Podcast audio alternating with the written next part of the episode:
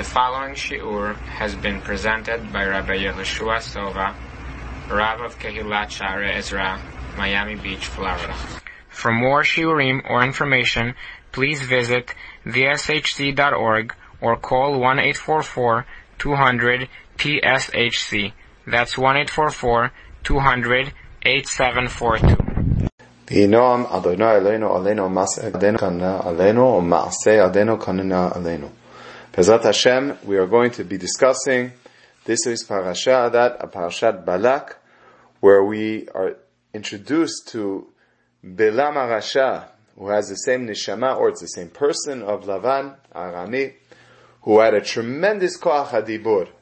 And this dibur that he used, instead of utilizing it to build other people up, he was such a rasha, like the Mishnah Navot tells us that person came from Avram Avinu to that of Bilam is Mizrach Ma'arav. Literally a totally different situation between the two.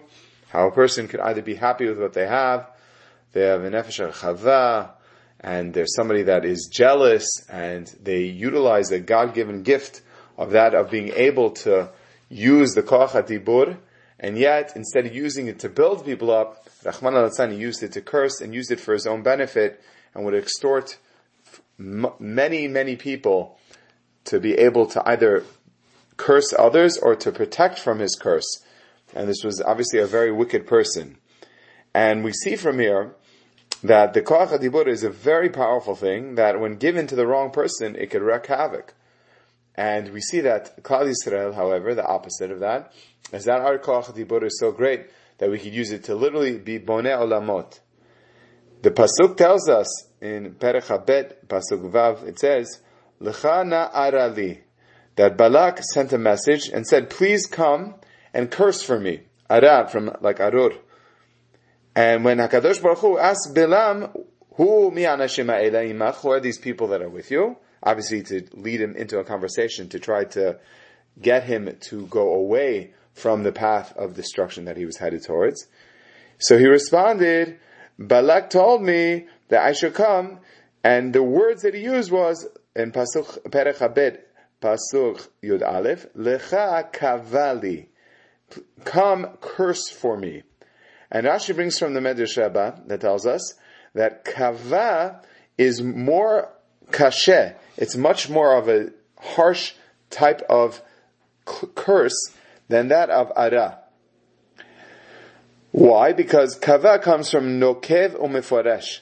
It's something that is very clear. It's enunciated clearly, and it will be a bigger klala rachman that could have been meted out to the Jews. So the question is. He says, I don't understand. We know we have a rule that yesh b'chlal matayim maneh that if a person says, I will give you 200, then obviously you don't have to say, oh, are you going to give me 100? Because included in 200 is obviously 100. So if that's the case then, when Bilam is telling HaKadosh Baruch Hu that I was asked by Balak, Lecha Kavali, I was asked to give a much more harsher type of curse. So if HaKadosh Baruch Hu says, don't go with them, so b'chlal matayim derech. Then if Hashem says don't give a severe curse, so then obviously you can't give a, a lesser curse. Hashem said don't give any curse.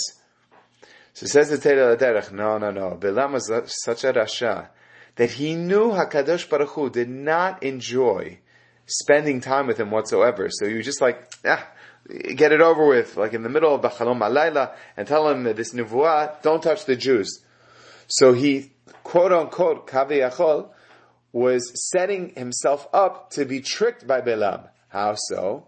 Because Bilam thought he could trick Hashem. How? By saying, Licha Kavali. Hashem. Balak told, Balak told me that I should give a very severe curse to the Jewish people. Uh, Baruch Hu, should I do that? And Akadosh Baruch Hu says, no, you shouldn't do that. Oh, so you should saying I shouldn't do a big curse. But there's no b'chlal matayim maneh. There's just a severe curse, but a little tiny little bit of a curse. Maybe, maybe. What's wrong with that? Why can't I do that? It, why should that be? You're right. A, a severe one I won't give, But maybe they do. No, it's impossible that a person on this planet Earth can live here and not do a sin. It's not possible, especially that's one person, especially an am, a whole nation of people. Not one person did something wrong. How could that be? So therefore, maybe Hakadosh Baruch Hu will allow me a dispensation that I'll be able to give a klala of something of lecha arali. Well, I want a small klala, a small one. Even that Hakadosh Baruch Hu says no. Lo ta'or ta'am. Do not ta'or. Don't even curse with the lashon uh, ta'or ara. Don't even do that. Why? Kivaruchu. Because Kaisal are a blessed people. I don't want you having anything to do with them. I don't even want a pitchon peh. I don't even want it to be an, even a, a, a, drop of a discussion that you can even think that you could do something like that. And this is unbelievable. Kadosh Baruch Hu tells us this whole story to show and demonstrate his great love for the Jewish people. If we would not have had the Torah to tell us this whole story, we never would have known this whole background of what was going on. So the question that we want to present to you is that when confronted with enemies such as Bilam and his ilk, of people who are very evil and they want to see the destruction of the Yehudim, of the Jews, the question is, are you allowed to curse such people? Is it allowed? Or what about Stam Goyim? Are you allowed to curse such people? What's the halacha say when it comes to that? So this we should explore the Gemara and Berachot Dav Zayin. The Gemara in Brachot Dav Zayin, and a very easy way to remember that is the Jewish people, we use our mouth to give a brachot, and that is our kle zayin. That is our weapons that we have, that we make brachot with our mouth, and we use it as a kle zayin, we use it as our way to fight. Like it says, b'charbi or b'kashti, that with my sword and my arrow, the Gemara, the Targum Yonatan, and the other Targum and other places say, B'itzaluta babauti. It's with my prayer and with my beseeching you and my learning, that is my klezayin. That is my weapons that I have. So the Gemara in Brachot Dav Zayin tells us a story. The Gemara tells us in the middle of the Amud, Ahu mina dehave bishvavute de Rabbi Yeshua ben Levi. There was once a min. Now we're going to see what a min. A min, the simple meaning is someone who's a min apikores, and the simple reading is someone who's a Jew who was in the neighborhood of Rav Yeshua ben Levi, and he was mitzar de tuva, bekrai. He was somebody that would drive Rabbi Yeshua ben Levi crazy. So Rabbi Yeshua ben Levi had enough. Yom Achad, one day, Shakil Tarnagola, he took a Tarnagol, And he put it in between the poles of his bed, and he would look at it. Rabbi Levi thought, Kimata when it gets to the time when Akadosh Baruch Hu is El Zoem B'chol Yom, when he gets very upset, when that red of the crown of the rooster, the chicken, turns from red to white, he would know that that's the time Borei Olam gets upset, and then he would say a curse on this mina that was driving him crazy.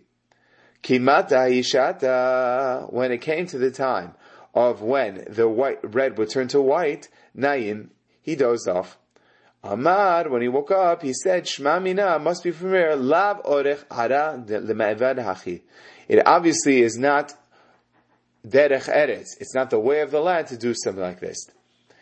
And how do we know that? Because it says in the pasuk, "V'rachamav kol ma'asav It says you should have mercy on all of his creations, even those that are bothering you. Uchtiv, and also, like the pasuk says, gam onish litzadik lotov. That when an onish happens, litzadik, for a tzadik, lotov, that's not good because that, somehow that gets accredited to the tzaddik and it gets taken away from the schut of the tzaddik. Obviously, the tzaddik doesn't want that. They want all the schutim that they could possibly have. So Tosfot says the following. When it says Hahumina, this was a Jew who was an apostate who went, went against the way of the Torah. What does it mean, people who are minin? Says Tosafot, even though minin and people who are mosarot, people who are, people who are uh, informers to the government, moridin velo ma'alin, we can lower them in a pit, velo ma'alin, and you can't pull them out. Hainu bidei adam, that's only bidei adam that we say that we uh, assume that there's like a lesser of punishment. Shamayim, But for you to bring heaven involved, that's That's not the way of the land for you to punish and to push them out of this world and to kill them bidei shemayim. Because this is not the usual way that people take care of things. And if you say, instead of it saying mina, it says ove kochavim, a guy, then nichad fits in the kamar hatam that says there, ove kochavim, that a person who's ove kochavim, someone who worships the stars, or if they raise animals who have a tremendous appetite, and they're going to destroy Yeshua Eretz Israel, Lo malim velo maridin. We don't pick them up and we don't leave them. We just leave them to die. Then it makes sense why Rabbi Yeshua ben Levi would want to curse such a person. But we see from here is, according to Tosafot, that lav orechara is, it's not the proper way to deal with such a person by cursing them out and having them punished by the fact that you curse them. It was very interesting. A number of years ago, Chacham Ovadia was one time giving a shiur on Motzei Shabbat, and it was during the time when the, a Jordanian soldier, I believe, was crazy and a murderer, and uh, he's a rasha, and he saw a group of school children who happened to be visiting a checkpoint which sh- shared the same border of that of Israel and Jordan, and he opened fire on these innocent ch- school children, and he killed a number of them. And that shiur, that Motzei Shabbat, Chacham Ovadia was speaking about the Hashimis Asrafim, and these are the people that we do peace with. He says they should all deserve to die and deserve to be uh, go to Gehenna and have no kapara for what they do, the pain that they've caused people, innocent people, especially children, and how could they do something like that? And the story goes is that that Sunday, all the Israeli papers were talking about Nechashim Asarafim and uh, how Jordan is not a viable peace partner, and that is what Chacham Ovadia said. So the Jordanian populace found out about this, and the story goes is that a Jordanian businessman, who was obviously uh, well of well means, he publicized that anyone who would assassinate Chacham Ovadia, he would personally pay one to two million dollars cash. And he felt that how could Hamavadia curse a person like that? Why? Because how could you curse a person? How could you curse them and say Hashim Safim and you're going to curse? In other words, he was very upset that you cursed us. Why? Because people understand if you are a man of Hashem and you are someone that you've gotten in and you use that to go against people, that's lav orechara. That's not playing by the rules of derech of people being used to playing by those rules. A number of years ago, when Yitzchak Rabin got shot, so the story goes is that some people were saying he got that because some Chachamim gave him a pulsa denura, which is these bolts of lightning that the Zohar talks about. And since the, the Chachamim gave that to him, that's how he died. So they actually made a law that no Chachamim should give pulsa denura against politicians. like, what, what does that even mean? The answer is because we know that you've got an in, and if you could do something like that, that's not something we could fight. And therefore they outlawed such a practice. But what you see from here, according to Tosafot, is it's not considered orach ada. It's not considered the way of the land to kill somebody that like that, where it's bidei shemayim. So the question is, cursing stamagoy, just a regular non-Jew, is that allowed? So there are some Sfarim that talk about that this question, and they say it's patur, but it's really not asur, but it's not the best thing for you to do. However, the Minchat Chinuch, he says if you're going to curse, you have to be careful how you curse. He says if one were to curse Samagai, it sounds like it's not a problem. But if one were to curse using Shem Hashem, where one is Motzi Shem Shemaim Levatala, he says, of course it's Asur, and one would not be allowed to do that. And the Birkei Yaakov, he writes on Shulchan Aruch, he says the same thing. He says that if it's Stamagai, you're Patur. However, he says that really Goyim have, uh, if you want to say Stam Goyim, the ones that they don't do anything wrong, but he says, but people, uh, you could assume uh, that Machshavot Libam is the Rakra Kolayom, that they're actually trying to do something wrong. And he actually writes a bit, Yaakov says that it's a mitzvah to be Mekalel Goy. Because it says in Pasuk Mishlei, Shem Rishayim Yirkav, that the name of even mentioning a Rishayim is Yirkav. Their name should rot. And this is people who should know better and are not doing better. And Birkei Yaakov says Chedush, that's even referring to Stam Goyim. The Afel Alev, he says, if one wants to, they could curse a guy, only if it's a guy Rasha. But Stam Goyim, he says that's Asur. And he says, why? Because he brings a pasuk, B'chadrei mishkavecha, in the inner sanctum of your place where you lie down, Al ashir, do not curse a person who's wealthy. Now it doesn't say a wealthy Jew, it just says a wealthy person. Meaning anyone of means, a person should be very careful not to do anything that will ignite any flames of anti-Semitism or feelings of, of hatred. You should be very careful not to do that. And therefore, a person should not curse stam goyin, but rather if a person wants to, they could curse a goy rasha. The Sefer Lev Avraham brings down that a person cannot curse out any goy. No one. Why? He brings from the Zohar Kadosh. Why? Because the Zohar Kadosh says, you don't know who will come from this goy. Maybe just like Terach had Avram Avinu. So we could say that there, you don't know what's going to be in the future. So if you were to curse this person and they were to die, maybe they would have had a potential get or a potential convert. You don't know.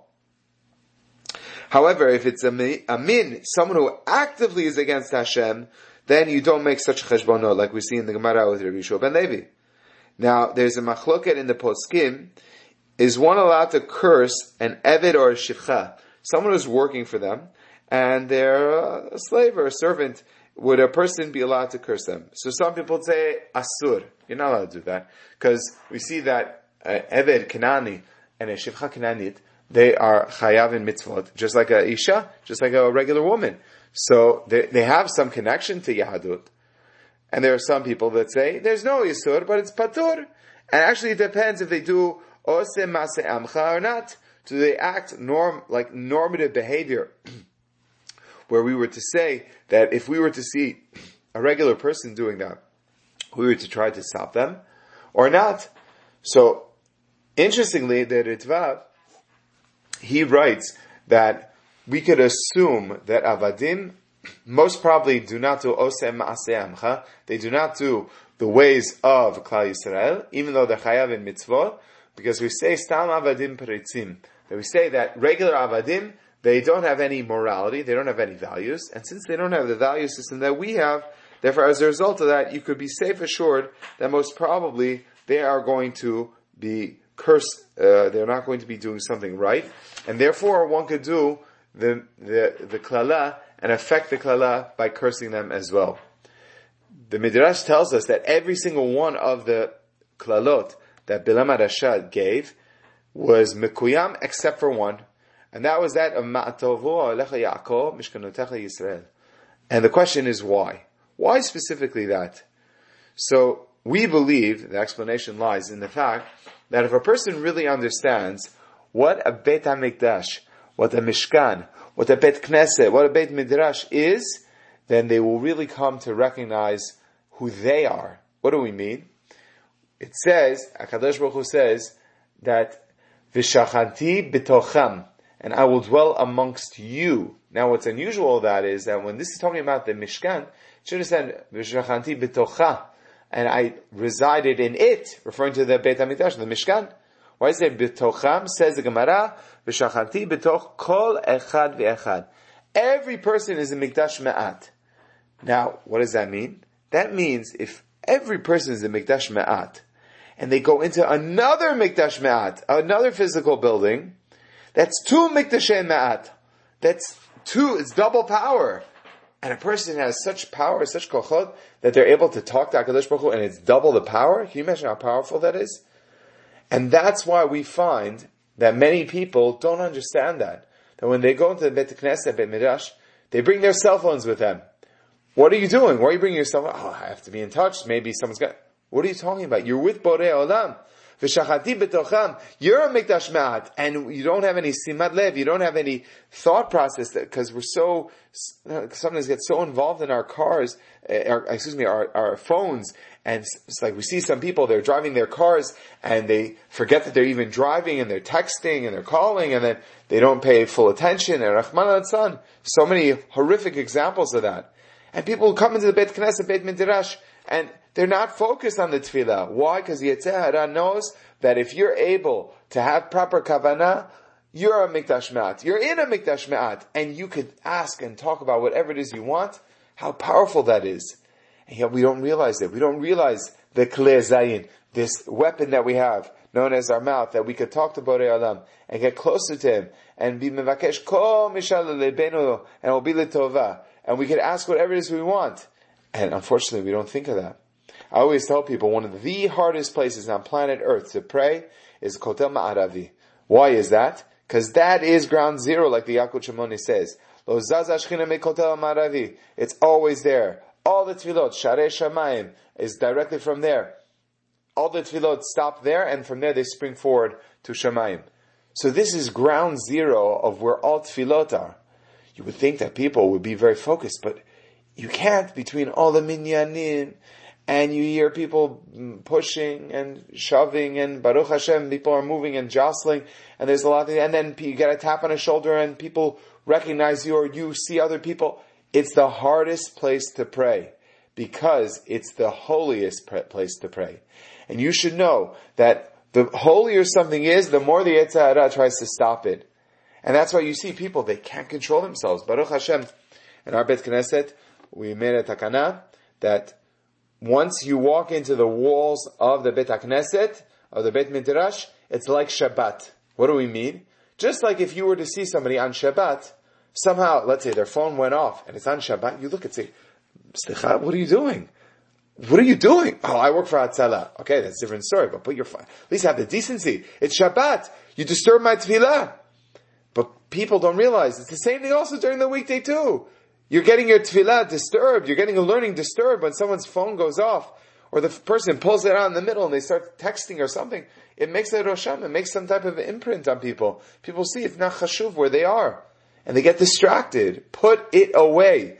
Baruch Hashem, there these, there's a wonderful organization that they make cell phone lockers just for this. They go around, literally all around the world, and, and for a nominal price, they send out these wonderful cell phone lockers with a whole bunch of wires that attach to an AC adapter, which is able to give power, so people could disconnect to connect to Borei Olam. And also, their phone gets charged too. So it's a win-win-win for everyone and everyone and everything involved. And it's a wonderful thing that maybe you should consider that I leave my phone at home, or I leave my phone in the glove compartment, or I leave my phone outside in a locker. I don't bring it in the Bet Knesset Bet Midrash. It's Shabbat. When I walk in there, I would never have the audacity to walk inside with my phone on on Shabbat. What?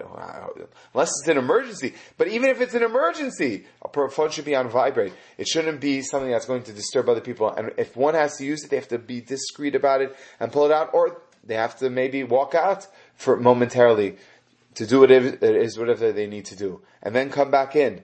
But the point is, is that with our tremendous koach adibur that we have, we could do such great things. And that's why Matovo Olecha Yaakov had no shlita when it came to Bilam. Why? Because if you know that you're a Mikdash Ma'at, in a Mikdash Ma'at, you're double power and nothing can overcome you. And that's why even Bilam, when he said what he said, there was no way of that ever happening.